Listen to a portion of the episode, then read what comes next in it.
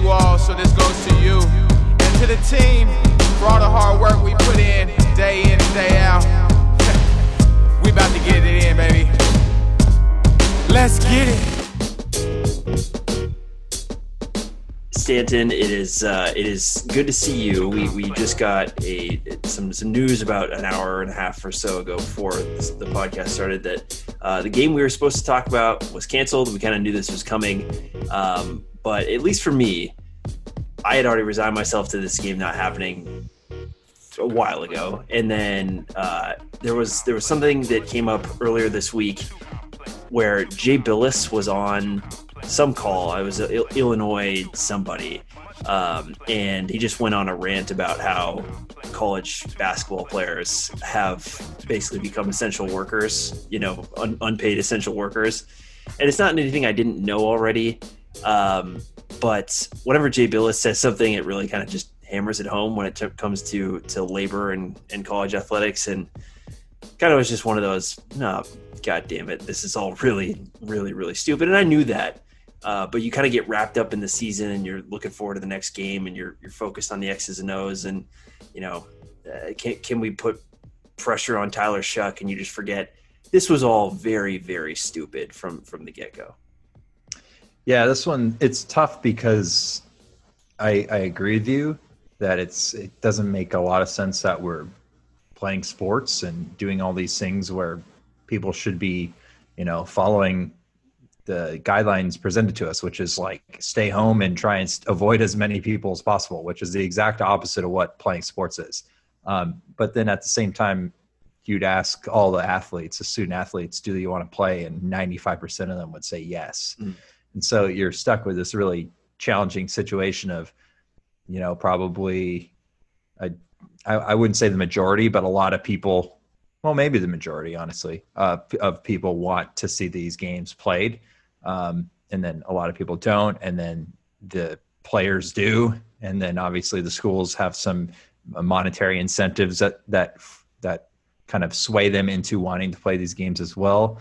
Um, it's just a to no surprise, and this is you know it's just it's just kind of a mess, yeah. um, as is everything in life nowadays. But um, yeah, this is a bummer.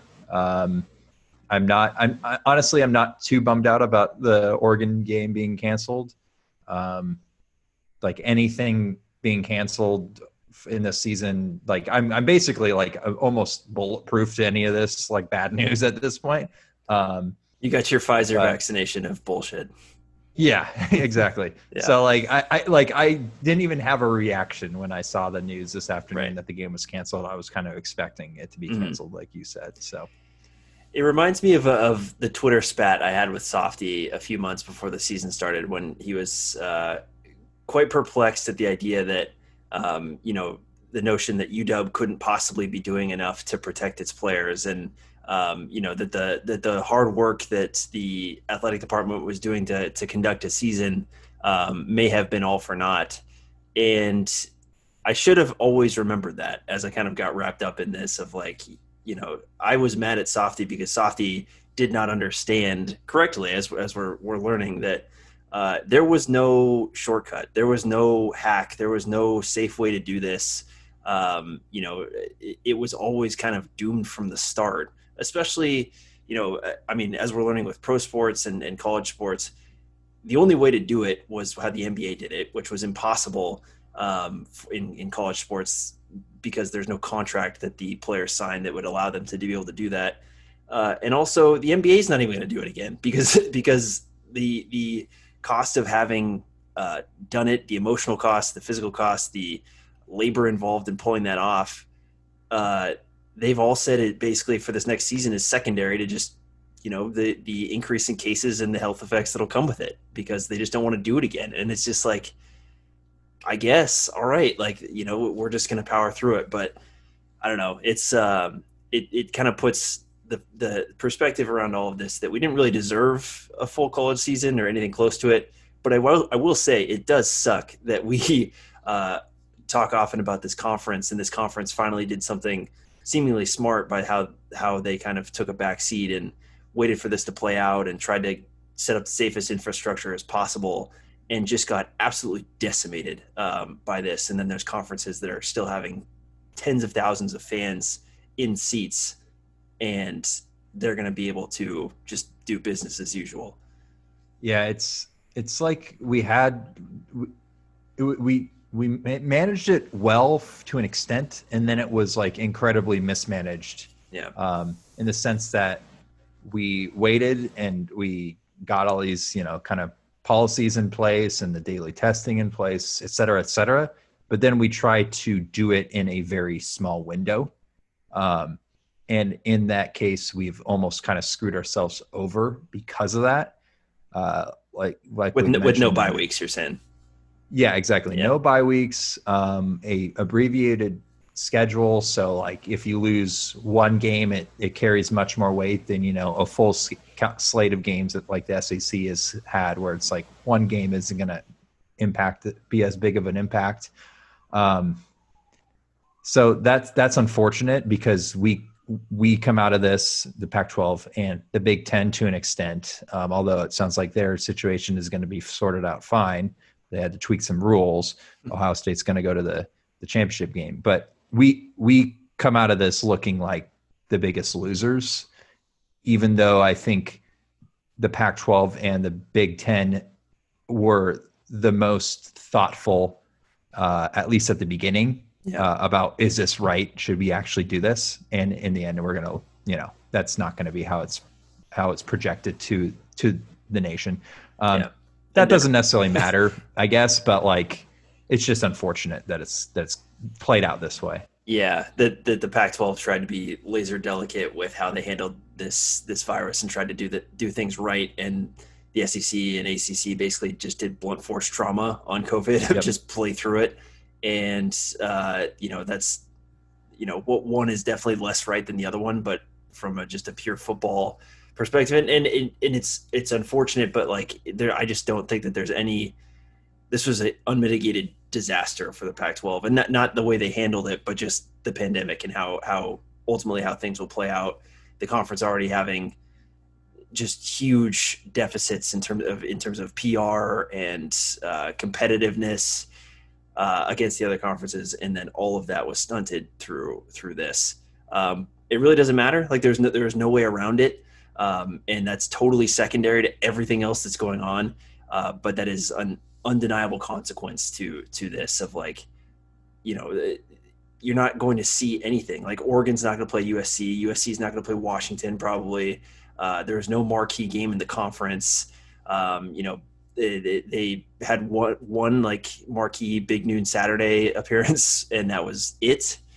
Uh, it's just i mean the pac 12 is basically just completely off the national radar yeah i mean hey, we have fun watching our shit games at the end of the night every week. So I, at least we have that. Um, I don't know if we, we will have Saturday. that in future.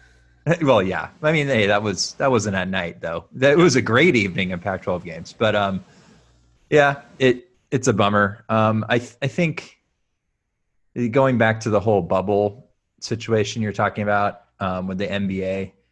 You know, I was just listening to Jen Cohen on the radio um, and she's just was discussing just how frustrating this can this is and uh, how she felt like we've done we being uw have done everything right and have been really smart about things and tried to stay as safe about things as possible and then this happens the week where we play in oregon we're playing for a, berth into the the conference championship game et cetera et cetera and one of the questions she she was then asked was well um, and I don't think there was any. Um, I don't think there's this was a negative motive behind this, but uh, she was asked, you know, like, have the players been doing anything? Um, like, have they had to do anything that has forced them to go outside of their bubble or the the UW football bubble? Mm-hmm. And she responded to that to saying, like, there, like, I'm paraphrasing, but there isn't any bubble. You know, yeah. like the, these are students that live their lives like the rest of us do. They go to the grocery store you know they walk around they go for a walk outside et cetera et cetera et cetera et cetera so at the end of the day you just you're not going to be able to fully bubble yourself especially in a, a setting like this uh, it's just not possible and it's naive of us to think that uh, and I don't think we did, but just to assume that there would be that we wouldn't go through something like this, and unfortunately, it has happened at the worst possible time. Yeah, I um I I was driving around in Seattle the morning of the Utah game, I believe, uh, either that or the Stanford game. I already forget, but um, the the Husky Hogs or the pregame show were talking about the um, you know the, the outbreak at, at Wazoo and how the party schools like Wazoo in Arizona, of course they have they have COVID outbreaks, um, as as if it was just about the schools that have you know a, a lower academic standards and, and have are higher rated in that that whatever uh, Playboy party school rankings that come out every year. This is just like it is society. Like that, like unless you do it one way, you are at risk every single time you do anything and that's what happens and then you are in close proximity playing a contact sport with other players this is just what was going to happen like there there was no recourse and and no possible way to do it unless you are in a hermetically sealed controlled environment like the NBA was anything else of that is is not even close to to what was necessary um so yeah one one more example there that like even jimmy lake had talked about like our own little bubble like we're staying in that don't even use that word. Like it, it is. What does that mean? Like, it, yeah, it means you're you telling, leave at the end of practice. Like that's it, that literally is the opposite of a bubble. yeah, it means you're telling players to do something. They have no contract to sign if they want to have you know see someone that they you know didn't know was exposed, and that's all it takes. One one player. That's all it takes. Um. So yeah, Go to the grocery store, and you're you know someone there is asymptomatic. Yeah, there it is. You're literally just getting basic necessities to live. yeah, like like that's all that I do really. Like you know, I don't really interact with very many people, and I'm still like concerned, obviously, that I'm going to get it just by a fluke encounter like that. Right. So anybody can get this. Um, you know, even the NBA. It's it's honestly amazing that the NBA bubble worked. Like, mm-hmm. right? That's surprising in itself. Yep. Yeah, I mean, it's it's um, it's just a weird, weird situation. And and the fact that we tried to force this, you know, it really makes me wonder if, if we had tried a spring season, what that would have been like. Um, but I think you still would have run into the same problems. Nobody's vaccinated yet, right? You know, I mean, like sure. it, it's just you're gonna do this, and now you're gonna be the only thing going on, and you still f it up. Like this, this would have happened then, um, after you've just seen a college football season play out. It's just you know, either the only way to really do it was what the SEC did, which is absolutely immoral and wrong and terrible. Yeah. Um, but you know, that's this is where we are. Yeah. That being said, hey, let's get. We can Pac- talk about an exciting Stanford UW game. Let's get some Pac-12 North champ merch. That's what we want. Uh, yeah, there you go. Backing into a North championship, maybe, oh, maybe, maybe, yeah there needs basically like if, if you were just a, a, true sicko and all you cared about was the success of the Washington Husky football program, what are you rooting for this weekend? Right, three three Pac-12 games to get to get played. You need four or more. Four or more. Six, and there's now five right now. So okay. you can only have one more cancellation. I, that's probably bad of me to immediately answer that question as you framed it like only a Pac-12 sicko, which I am. So yeah, who am I to talk? Yeah. Well, okay. That's if, if that's what you truly care about, and there might be a couple I of don't, listening who, who are, are, thinking completely that way. That's what you got to root for in the absence of a Husky game. Um, that's your little game to play. Is just count the Pac-12 games um, that get played this weekend. Basically, four or more happen. Uh, the Huskies are North champs, and uh, technically will be the representative in the conference championship game. Uh, but which we might not even be able to play in. Highly so unlikely, given that King County suggests that uh, a 14 day quarantine, um, given the UW's rates of exposure, would be ne- necessary. 14 days would obviously put them much past the Pac 12 championship game or any Apple Cup or anything. Um, and this might get so bad that bowl games or whatever is off the t- table, but there's only like three Pac 12 bowl games left, anyways. So what an effing disaster we are in. and Stanford might be the last game the Huskies have played for quite some time. Uh, and we'll just start talking about that because it was so much fun um, to see basically a repeat of the Utah game where the Huskies played like absolute ass in the first half, had to climb their way out of it, um, but just did a worse job of climbing uh, this time and uh, faced a more prepared Stanford team. I think I would be the easiest way to talk about. But we usually do a four down format here where we have four different kind of angles that we want to talk about, uh, maybe preview the opponent. That's off the table. Um, we figured in the absence of, of structure and order in society and in the conference and in sports and college athletics, uh, let's just ditch our format. And we are just going Chaos. to go at this Festivus style, air some grievances, just take turns. What what is what was what was maddening to you about the Huskies' loss uh, to Stanford last Saturday? Um, this we have about four hours that uh, are allocated for this, so I think we should be able to, to fill that up pretty easily. Perfect. All right. Hit it. Excited to start. Um, well, I mean, first of all, this was like the most Stanford game you could possibly have. Stanford controlled the tempo. They limited our possessions on offense. Um, they were clinical on third down conversions. They were 10 for 13, two for two on fourth down, if you want to go that far. It just was like, I've seen this movie so many times. Um, and I thought we were past that because I thought David Shaw had lost that kind of edge but um, here we are, and we we lost to Stanford. Um, we scored. We had what three points on the board at halftime. It was just, it was all bad. I mean, I think I think you have to pin this mostly on the defense. Don't get me wrong. There's faults on both all three facets of the game, and we'll get into one that's not as much, you know, not very commonly talked about uh, here in a moment, I'm sure. But you know, that we conceded on defense 443 yards to a pretty mediocre Stanford team. That just yes. that just can't happen. We we didn't force them to punt until late in the third quarter. That can't happen. Um, and then from an offensive standpoint, we continued to. Okay, so we had the ball seven times. We scored on five of them. Two of those five possessions that we scored on were field goals that we that we had a first and goal opportunity that we completely squandered. Um, so that's disappointing as well. Um, There's we, so much. I, I can be. I can dive into so many of those things.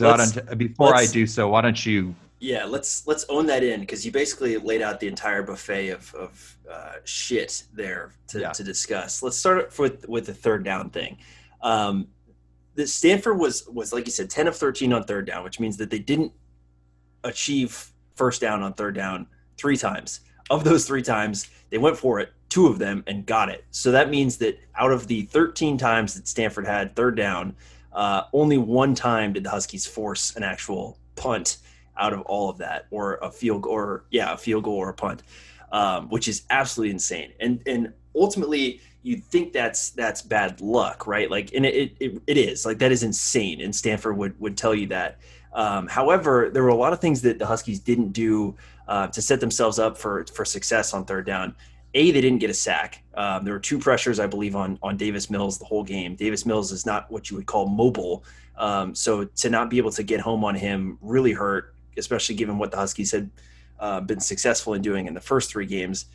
Uh, and and then just no no turnovers. And so basically, what you allow Stanford to do is be Stanford, be on schedule. You know, pick up four or five yards on first down, gash you. Um, you know, hit short plays, hit easy throws, and and then hit a couple lucky ones. And they did. But I mean, if you keep them on schedule and they're they're not looking at second and sixteen or third and twelve too often, they're going to do that to you. And that's that's what the Huskies just were completely unable to do. And I could it, it felt like that kind of game that I think I believe it was the the first third down conversion that Stanford had on their first drive, where uh, I, I couldn't tell you the the distance, but essentially they they split Jackson Sirmon out wide. They knew that they were in man coverage. Jackson Sirmon was covering a, a slot receiver. They said this guy is much faster than Jackson Sirmon and just burned him and that was it and it just kind of felt like okay stanford is going to be aggressive and just bully our weaknesses on defense and do it over and over and over again. And that's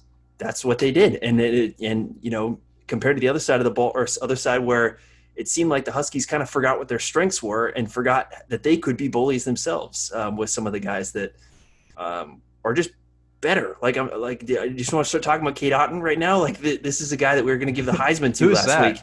Yeah, we are going to give the, give the Heisman to, and he had two targets the entire freaking game. Yeah, all both of which were in the second half. Didn't even target him in the first half when we were down twenty four nothing or whatever. There are there are four quarters of, Hus- of football, and Huskies chose to spend one of them uh, targeting their best player. We're already Let's- talking about some, the offense. We I don't even know. We're all over the place. It was there's just a lot of break. I mean, defensively we couldn't get off off of blocks. Uh, Really missed Ryan Bowman, like you Yep, said, couldn't get in the in a row. backfield. Um, Laiatu Latu still out. No no clue what his status is. So Mhm. um, or really Ryan Bowman's get- status is. We, we don't know if it's injury or COVID Yeah. or anything. No idea. Yeah. Really struggled to get home in that regard. Um, yeah, yeah. It just and in the offense actually like in the second half played pretty well. You had some the offensive statistics in, in the second half. They're they're, Yes. they're going to make you ins, like just absolutely bash your head into that wall there. But um, this is from from Christian Caple uh, of the I do that nightly anyway, so that's very convenient. going to ask what the hole is there. Uh, Christian Caple of the Athletic. Congrats on the baby. Christian Caple is a guy um, Mm, you got you mhm. got to follow if you're if you're a Husky fan. Um, Huskies threw 11 times in the second half for 182 yards, nine completions for 182 yards. So pretty good clip there as you're attacking downfield. Um, this is of course a half where you start down 18. So it's almost like, hey, if you pretend like you're down, your offense works a little bit better. Uh, and that is just true basically like throughout football. Like how many times have you just seen it where a team just starts opening it up in the second half and they're able to move the ball because they they're get out of the stupid establish the run mentality. Anyways, of the second half, they uh, threw 11 times. They ran 18 times, 18 designed runs for a grand total of 58 yards. Um, Nice. So there were like at least you know like I know success rate is a thing and is important, but like just the sheer yardage and impact of those plays there, it's just very clear that the Huskies have not been able to run the ball well at all in either of the last two games, but they are still bashing it straight up the middle. Uh, I, I don't know, like Cade Otton and Ty Jones are, are clearly your two best offensive threats, and for those guys to have four catches combined um, is is just it's it's it's criminal if you want to win a football game. Yeah, I, I don't really have any words for the Cade Otton one. Like that one just was like I have no idea. Like Yeah. we all know he's the best player. Everybody on either team knows he's the best player on the Huskies. And the, and like I don't even care if he's getting double teamed. You're a Yeah. power, power five os- offensive coordinator. You're being paid a million plus dollars a year. That that's you're getting paid to figure out how to free open your best player, no matter what the defense does, or find someone else that's open as a result of them keying on K dot. And they didn't do that either. Um, Well, because you didn't throw the ball. Like, how, how can you Yeah. find someone else to throw to if you don't if you don't throw the ball? I mean, the, the whole argument that Jimmy Lake gave after the game of you know once you start forcing the ball to guys, uh, you got problems. Sure, that makes total sense. You had two design plays for for Devin Culp in the first quarter. Yeah. You you don't think you could design a couple plays for like either the best or second best tight end in the country, um, like one a quarter, and then you'd be at a Yeah. pretty good clip. I disagree with that entirely. Forcing it to your best players. That's what you should be doing. I mean, forcing it to an extent, hell yeah. Stanford gave their best running back the ball 31 times on Saturday. Is that forcing it to him, or is that just what you should do? That's winning a football game. Yeah, that you're you're doing like I I- I just I don't. There there's some things that are just really troubling. We've talked about this: the aggressiveness, the downhill BS that we've heard from this this offensive staff um, throughout. That it just like. How do you not get this? This is just readily available, obvious information to us idiots that like this is how the Huskies can be better and win. And instead, they're running the ball on second and, or second and goal from the twenty. First, first, yeah, we haven't even got gotten into the worst play call in of the season. If you're which was- listening and you're lost at home as to what the hell we're talking about, sorry, but this is this is more therapy than, we than podcast. we all are. Just come on in, close Yeah. the door. The water's warm. Yeah, Yeah. Uh, but uh, yeah, that that that play that you're referring to, I just need to talk about it because We I remember scratching our heads, dumbfounded. yeah, uh, it was first and goal on Stanford's ten. This was immediately following the Mc, McDuffie strip and Ulofoshio recovery and return. We're talking like nine minutes left in the game. We're down by eight points. So this is a big, big drive right here. First and goal from the ten. Um, you have the touchdown pass to, to Ty Jones that's called back for MJ or Ulumoo Ale holding penalty.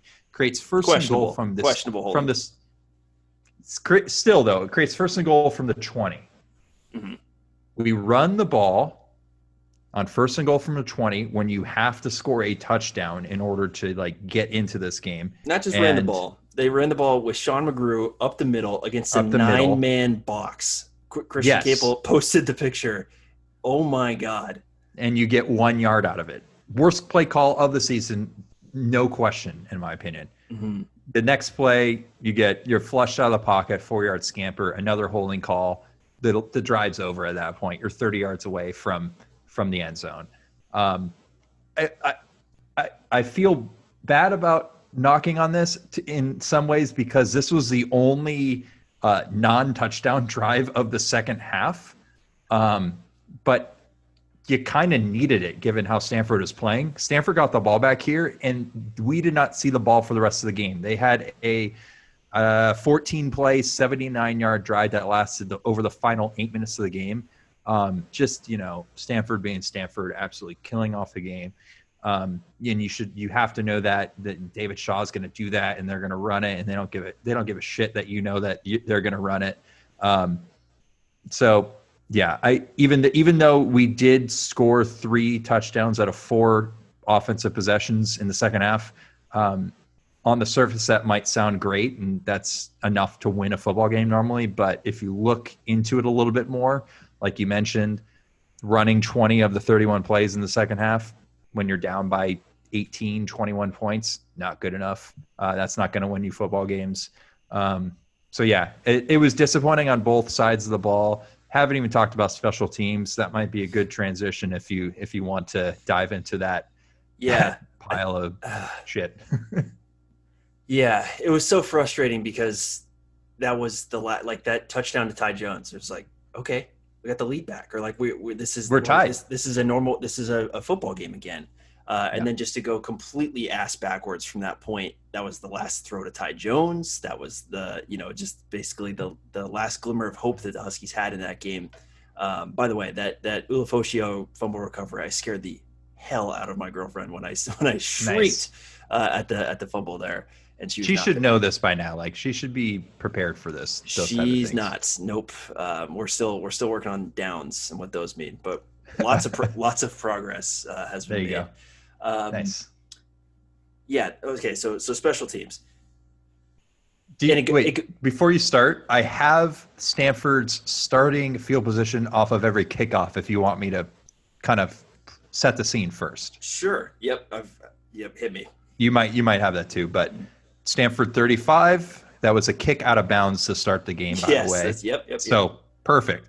Uh, Stanford 36, Stanford 31, Stanford 30, Stanford 43, Stanford 45. It was called back for holding, but they returned it to the 45. So we're going to throw it in there. Those last two, 45 and on the 43 in the second half when it really matters, can't have that happening. But, anyways, it was bad. They mm-hmm. started in good field position a lot of times, north of the 25.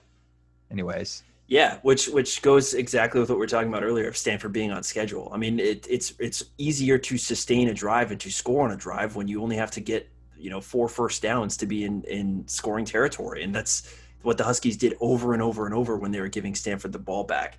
Um, the Huskies are 103rd in the country in, in special teams S&P plus. That's out of 130. This is after making uh, dramatic strides there last year. Um, but the punting game has been okay. Um, the the kicking game, Peyton Henry is six of nine. I was actually shocked that he hit the 45 yarder uh, after all of that mess that you were just describing. That was the only good thing that came out of that. Um, just drilled that kick. They have had problems running into punters. Um, that has quelled the last couple of games, but had three of those I think in the first two games. Um, the the kick coverage has been bad. There's it's just it, like Tim Horn was brought in to just like have a this laser leg that can drill Destroy. kicks through the back of the end zone, and yeah. he is pulling up at like the ten. And, and this is just a huge disadvantage to have in college football to, to immediately give your give the opponent good sp- scoring position uh, puts a huge strain on your defense and it's it's over and over this is happening so I don't know what they can do to even address that, other than having to do what is the worst thing you can do for injuries and um, depth and all of that is start playing your best players on special teams, which is not what you want to have to be able to do. Um, but you got to do it at a certain point if it's costing you basically, you know, two first downs every single time you kick off. Uh, and then the other thing, uh, anyone watch the Stanford Cal game the week before? See how that game ended? Oh yeah, Stanford blocked a PAT. Uh, so what do the Huskies allow uh, the Stanford to do? Block a PAT uh, by guess guess what? The exact same guy who blocked a PAT nice. the previous week. Um, so absolutely nothing is going right in terms of special teams. Um, Peyton Henry, I guess, has stabilized a little bit, but um, the fact that Peyton Henry is even getting used, like he has two field goals that are that came as a result of like true first, like two field goals from inside the ten yard line this season. He had first and goal on both of those drives. Yeah, yeah, and and it's it, like he should be off the field for for those situations. And the other point I had here is just about aggressiveness. You know, you talk about Stanford's up twenty one to three at halftime. It's because you gave them seventeen points uh, Huskies' first drive, they have fourth and four from the Stanford 46. Um, what do they do? They they punt for a touchback. So you're basically giving Stanford 26 or like it's just a 26 yard punt at that point. Um, it took Stanford five plays to get back to where you punted from. Next drive, uh, you have fourth and goal from the four, or first and goal from the eight, and then you kick from fourth and goal from the four for kick a field goal there. Uh, then the next drive, fourth and six from the Stanford 49 when you're already down. I think uh, 17 to 3 or 14 to 3 no sorry. 20 17 to 3 at that point yep. No sorry 14 to 3 because they had to score score and get a touchdown. Sorry it was 21 to 3 they kick they punt back to stanford stanford comes back gets a field goal before the end of the half. Um, a little worked up as you can see here. So cons- being conservative all it did was just give Stanford the ball back. And you sh- you saw on that first drive, we had no shot at stopping Stanford the entire game because they're going to go at your worst players. And you're basically just saying, okay, yep, we are going to play right into Stanford's hands, give the boa constrictor a little bit of extra, you know, breathing room here, and just suck the life out of us, please. Um, I, I, it's it's horrible. It's horrible to watch in in uh, a football landscape where everyone is having this massive awakening about going for two and being more aggressive and taking shots downfield to see back-to-back first halves this team just completely sit on their thumbs and just wait for a team to just smack them across the face and then hope they can get out of it and honestly they're they're lucky that Dylan Morris is as good as he has been to even make these games competitive. These could have been absolute wipeout games these last two games with Stanford and Utah. Um, they got lucky against Utah, and you know got were, were knocking on the door against Stanford, but you just weren't good enough because you killed yourself in the first half by being this lame, uh, you know, just milk toast offense, and then saving all your best shit for the second half. I don't understand it. Yep, hundred percent agree. Um, you touched on the one one more the other point I wanted to make on special teams, um, and that was the fourth and four punt in the first half. Yeah. Um, I just to me, if if you're punting on fourth and four from like between the 30 to 50 uh, range on you know what would be the term the plus side of the field or whatever basically in stanford's territory between the 30 and 50 if you have fourth and short or even medium like mm-hmm. four or five yards i think you should be going for that um, but you sh- if you're punting, you better make damn sure that it's not going for a touchback. Yep. Because punting to get you know 26 yards there, net 26 yards doesn't do you anything. That needs to be inside the 10 yard line every time. So I hate to you know kind of pinpoint that, but that needs to be better. So all the field position stuff, sure, tack that on punting in that situation as well. And then on the flip side, um, giving the ball back to them if you're play calling to not not to lose rather than to win, then you need to be going for it in those situations because you know you're just you're not going to get see that have the output that you need on the offensive side of the ball. I was just really disappointed in um, the way that John Donovan p- called this game because it didn't feel like we were being that aggressive team that that him and Lake have said so many times that we would be, and that would be the the main difference this season with our offense compared to last season. Um, and I see all the same stuff, if not more so, a way more conservative approach to things. Um, and it's just obviously we saw the result of that on Saturday. It's almost like they watched the Utah game and were like, "That was fun. Let's do that again." It's like, no, that was that was you can't fun. expect. Yeah, you can't expect to have an historical comeback. That was two fun. straight weeks. But you know, like Stanford won that game in the first half. All they had to do was score one touchdown in the second half, and that was over. Utah couldn't do that. Utah, Utah couldn't score a touchdown in the second half, and that's why the Huskies had a chance to win. Utah played wonderfully on offense in the second half. Well, they threw they threw wonderfully. That wasn't enough because because of the the sins of the first half and basically just conceding the first thirty minutes of the game. I just don't know how you watch the second half against Utah and you know now the last second half that you have all season with Stanford. You know, if there was another game and they started slowly and started uh, as boring as they did, I would I would lose my mind. You are Mhm. seeing that this team works better uh, when they run with tempo. They attack downfield. They get their playmakers involved downfield.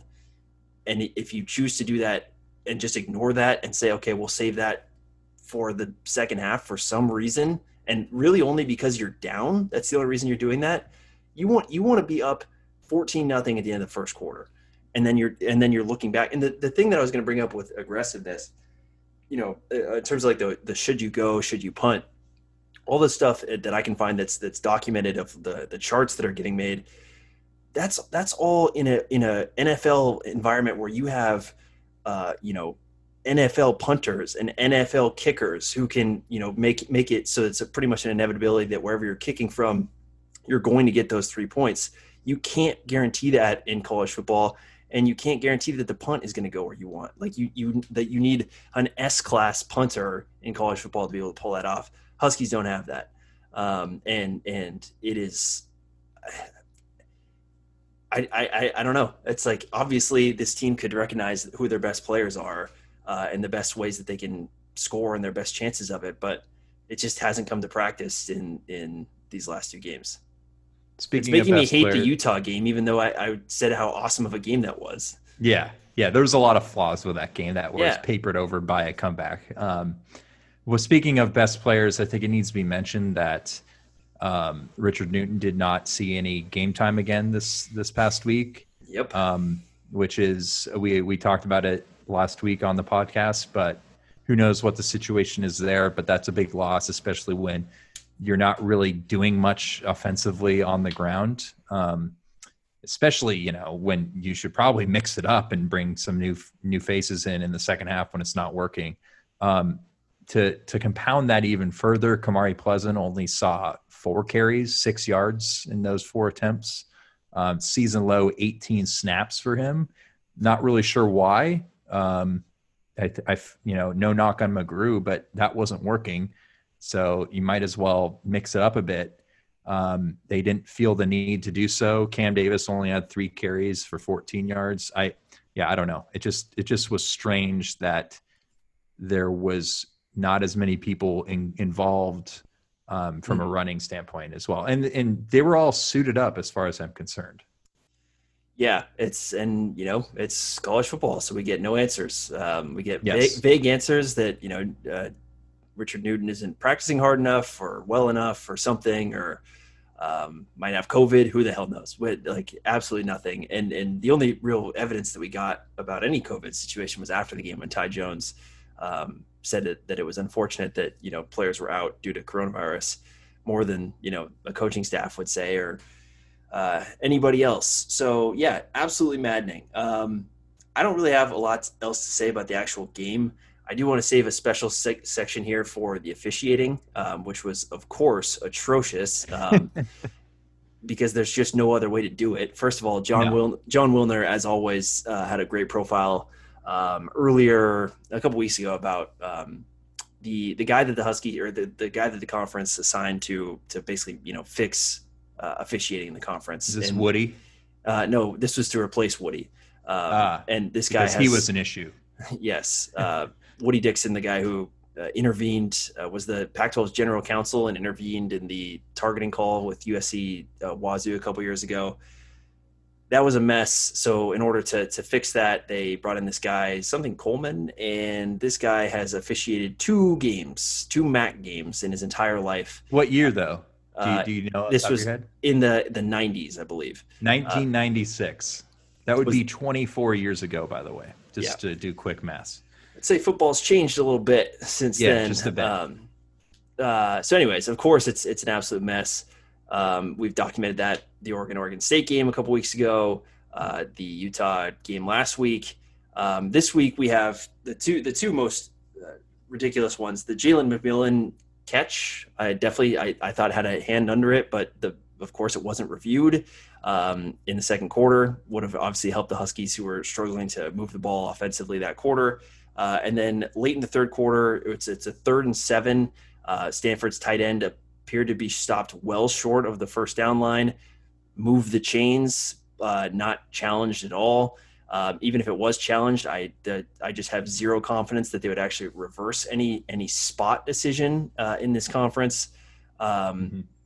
Definitely doesn't help when you are already enraged by your own team that you are getting just a, a piss poor output uh, by the officials over and over and over.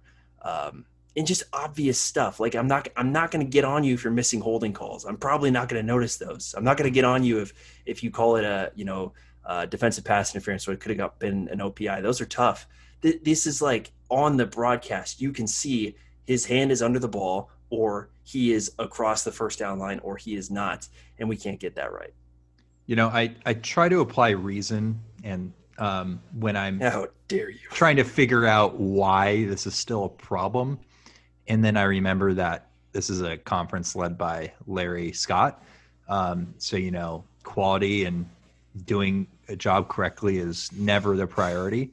Um, but humor me. I, it's just fascinating. And I'm not making any comments that, that, you know, are out of the norm here, but it's just fascinating to me that people continue to do their job poorly and they continue to be employed and this has been going on for like two full decades like we're going back to oregon oklahoma Yep. uh, onside kick debacle in like 2006 um, where this was an issue and nothing has been changed. Um, it's a well-known kind of joke across the country at this point. Pac 12 refs suck. Um, I, I just don't understand how the conference can't try and get ahead of this and like and fix it.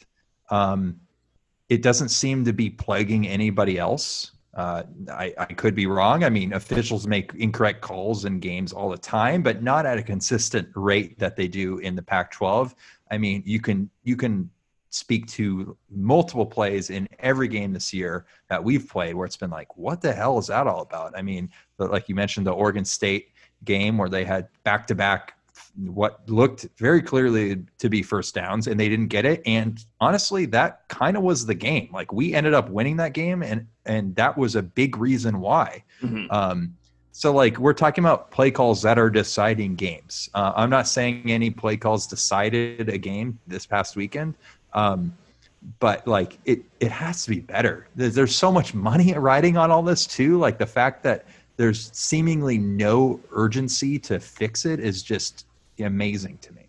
Yeah. Like if I did a pretty bad job, like during my like in my normal job, I get fired. Mhm. That's how like that's how jobs work. especially when they're public, right? Like Yeah. the, the, the official's job. It's not like you know, you know, in theory, um, uh, someone, you know, like if I had a bad presentation and everyone saw it, then people would be like, well, you know, we'll give him that one Monday to Friday. He's he's kicking ass in, in the nine to Yep. five part of it, but you know, everyone has a bad day. The official's job is a three hour period, and and it has to be done very well in that three hour period. There's nothing else to judge upon. Was he was he did he make a joke in a meeting that I missed? Like why why is this this official why you know why is his manager uh, in a good position to retain their job when they can't do it? Like and and there's it's well documented that the the Pac-12 doesn't have a feeder system um, or or development systems. they don't partner with other conferences basically to say, hey, Mountain West. Um, you know, we will help. We will kind of help train your officials. Uh, the good ones can come up to our to our league. You're basically just picking from a pool um, of of officials that suck and are retreads or or you know just don't have the the pedigree that that others do. I, it's like it is that simple, and you're asking for it until until you do something to to really change it.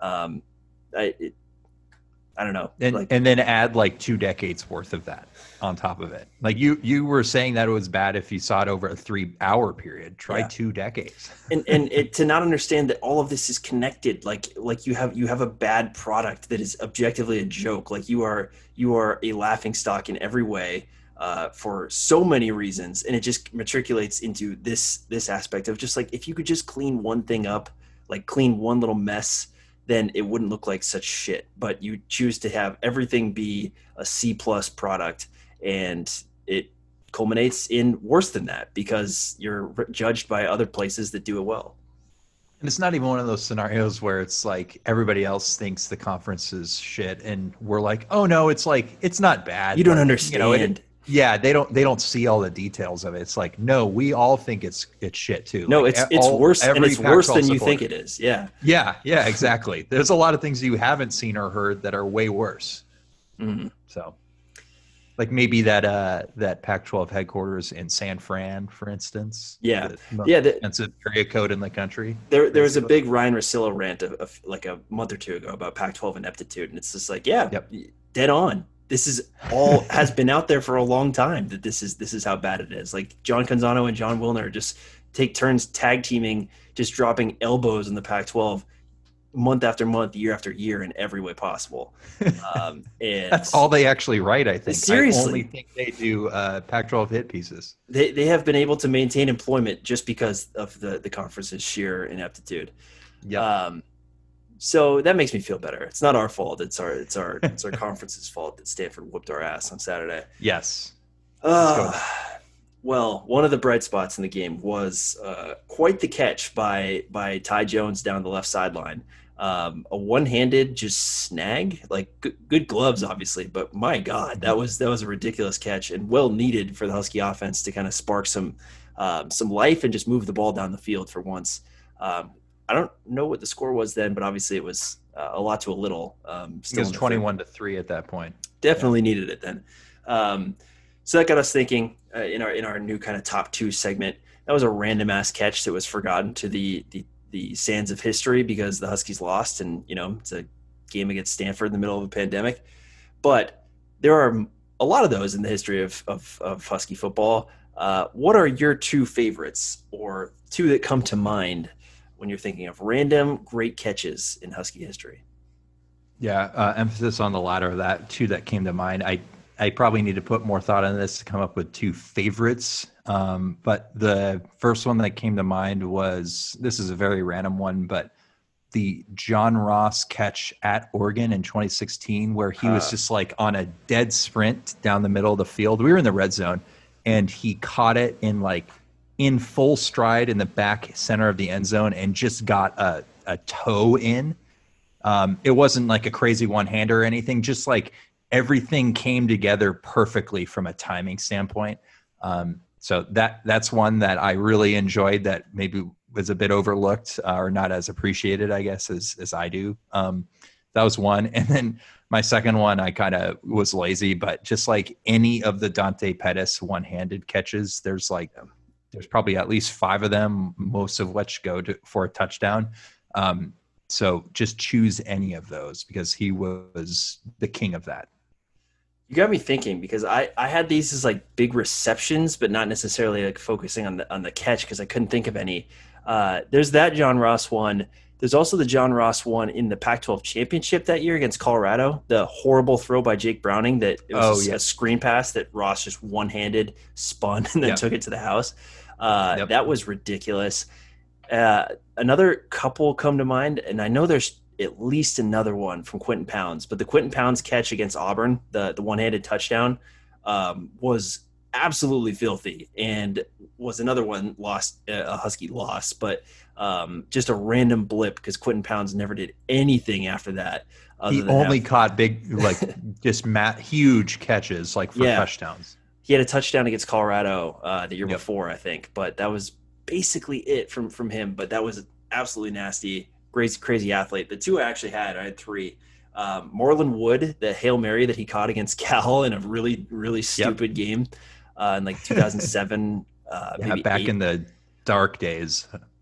it was a it was a true hail mary, like end of the game situation, and he uh, caught a, a, tip from a heave at, at Cal to send in overtime. Uh, and then that's right, because in overtime, what happened was Marshawn Lynch uh, did it to the Huskies and ended up uh, ghost riding the whip with the, the cart. So if everyone loves that clip from Marshawn Lynch, you have Marlon Wood to thank for that.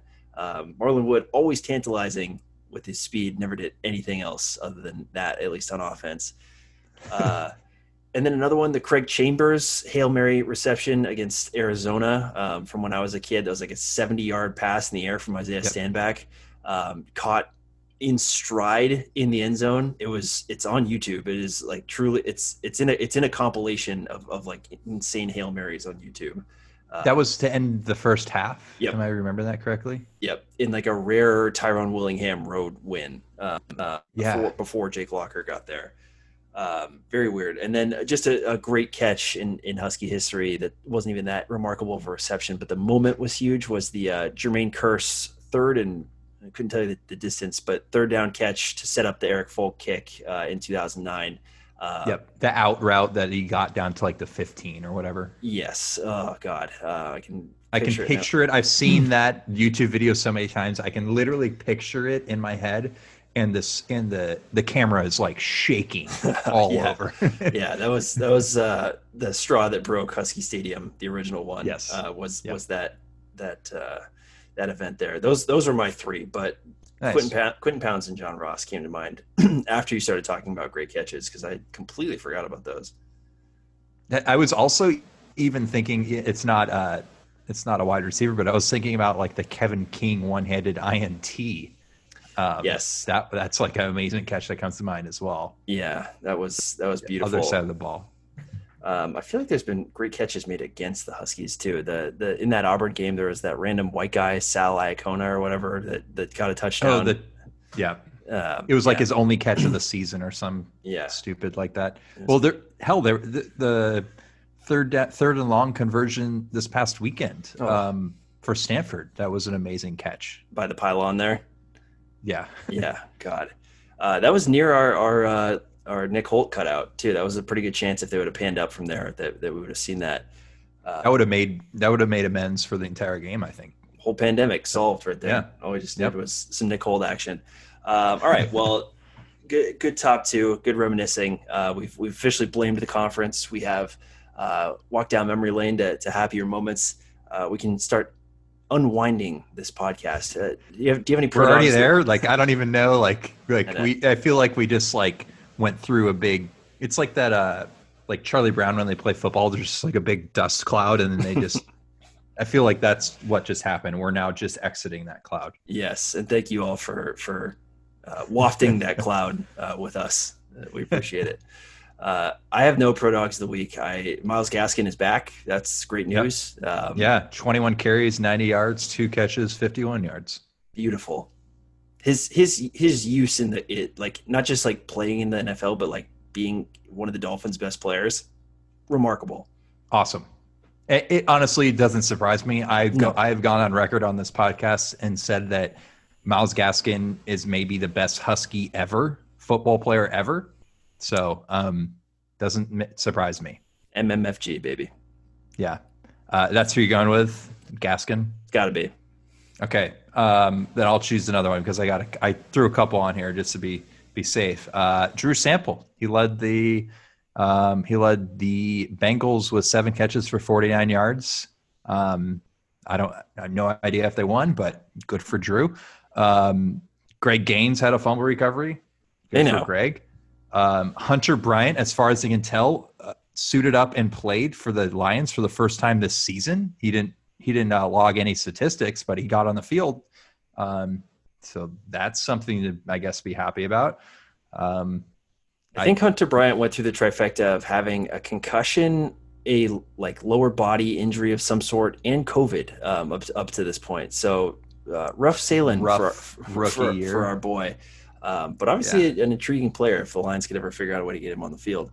Um, yeah. uh, all right, cool. Uh, good on Drew Sample, just just picking up yards. Seven catches yeah. for 49. That's eerily similar to uh, a, Michael Stanton Turkey Bowl line right there. Oh yeah, Just, yeah, just uh, just kind of moving the chains, nothing flashy, but just efficient, uh, flying under the radar. Probably that like, would be with my UW custom Stanton jersey, by the way. Negative two. Thank you, Grandpa. Negative two yards after the catch, maybe. Um, like, yeah, my yard, my YAC is actually negative in yeah. total. Beautiful. Oh, um, oh, all right, great cat of the week. I have slow starts, and and John. I have so many that, that could go into this. Nice. John Donovan. Um, uh, Jimmy like press conferences. I'm, I'm starting to hate all of it. It's it's it's getting toxic yeah. over here. Yeah. Um, I put down the Pac-12 title game debauchery. We alluded to it a little bit at the start of this podcast, but there is a situation where so obviously the Huskies aren't playing Oregon, so by default we are. You would think we are the Pac uh, the Pac-12 North champion, but you know if if more games get gets canceled, it like we talked about. Um, we need four to happen this week. If if less than that happens, then they default to a situation where Colorado and USC would play instead because uh, it has to do with overall rec- like record across the whole conference because the average number of games per team is lower than five. Um, but then there's th- let's just assume that doesn't happen um, and we do make it into the Pac-12 title game. You still have the issue of Colorado potentially going undefeated this year in the South, assuming they are able to beat Utah this weekend, and not going to the conference championship game simply because their USC uh, Colorado game got canceled earlier this year, and USC is still undefeated. So um, that could be an issue as well. That that hasn't really we haven't touched on at all. That you could have an undefeated team not go to the conference title game. So I had that as my um, as my great cat. I also, as an honorable mention, Nate Oats, Alabama basketball head coach. Um, just just watch the video on on Twitter. Uh, the guy basically responded to Coach K questioning whether or not they should be playing non-conference games, and he said it was only because Coach K's Duke team had lost two already, and that is, in my opinion, very much so not the reason why Coach K was um, saying that you know we shouldn't be playing. And by the way, Duke has uh, this afternoon canceled the remaining of the remainder of their non-conference games, regardless. So, um, yeah, that's my honorable mention. Yikes! Yeah, uh, there's probably a, a, a, great cat in there for the uh, the whole Naz Carter situation at, at, at UW as well. Yep. But uh, uh, at least for the OKGs, let's let's uh, at least just give it to the the student journalists at, at the the Daily, um, the student newspaper at, at UW for uh, bringing those allegations to, to light, and for you know, given that the uh, that the uh, charge had been draw, or put against Naz Carter in April, and we didn't find out again or about it until uh, mid December. Um, you can thank student journalists for for you know taking eight months of darkness and bringing it to the light. So good on them. Uh, and obviously, yep. that situation is is worth looking more into, um, but not something that we'll cover here today. Uh, really unfortunate though um, not the best look, I think, for, for everybody involved. Anyways, OKG, I have uh, Eddie Ulofoshio, 18 tackles. He continues to just be an absolute godsend um, for for this Husky defense because uh, the not like the entire linebacker situation is solved. So let's just say that um, Jackson Sirmon has has uh, struggled, um, and Eddie Ulofoshio is is doing a lot of uh, he's doing the yeoman's work um, to to bring guys down uh, especially when you know dudes can't get off blocks and a lot of guys are making it to the second level. Uh, is taking five yard gains that could have been or could have taking plays that could be you know huge gash runs and making them five or six yard gains, and that's uh, an important function of any defense. Yep, that is actually who I had as well. Um, for as much as we bashed on the defense in this podcast, um, can't overlook Eddie's game. You said 18 tackles. He had 14 last week as well against Utah, so or two weeks ago. So um, he's been in pretty good form of late. He had two fumble fumble recoveries this week as this past week as well. So um, it would have been a lot worse if it wasn't for him out there. So good on Eddie for for standing in there for us. And my last OKG is uh, my first microphone. Um, it uh, it perished in in the flight um, back from from Boston to Seattle. Uh, it had uh, survived. I got that my senior year of college. My my my dad gave it to me as a gift. Um, maybe my junior year actually. I just didn't use it until until afterwards. Um, but uh, yeah, over 100 podcasts recorded on that. Um, we got some serious mileage. Thing worked great. ATR US or no Audio Technica um, is the brand if you're ever looking out there for your own. Um, got a new one, upgraded, but uh, I'll miss the other one. Looks so great. thank you. A little sleeker, um, but I miss I miss the old junky one. So uh, to end this podcast, I will play that uh, bagpipe song that you hear at funerals uh, in honor of the microphone. so Perfect. and, and in honor of this husky season, uh, and in honor of morality and so many other things. Uh, good night and good luck, everyone. Go dogs. dogs.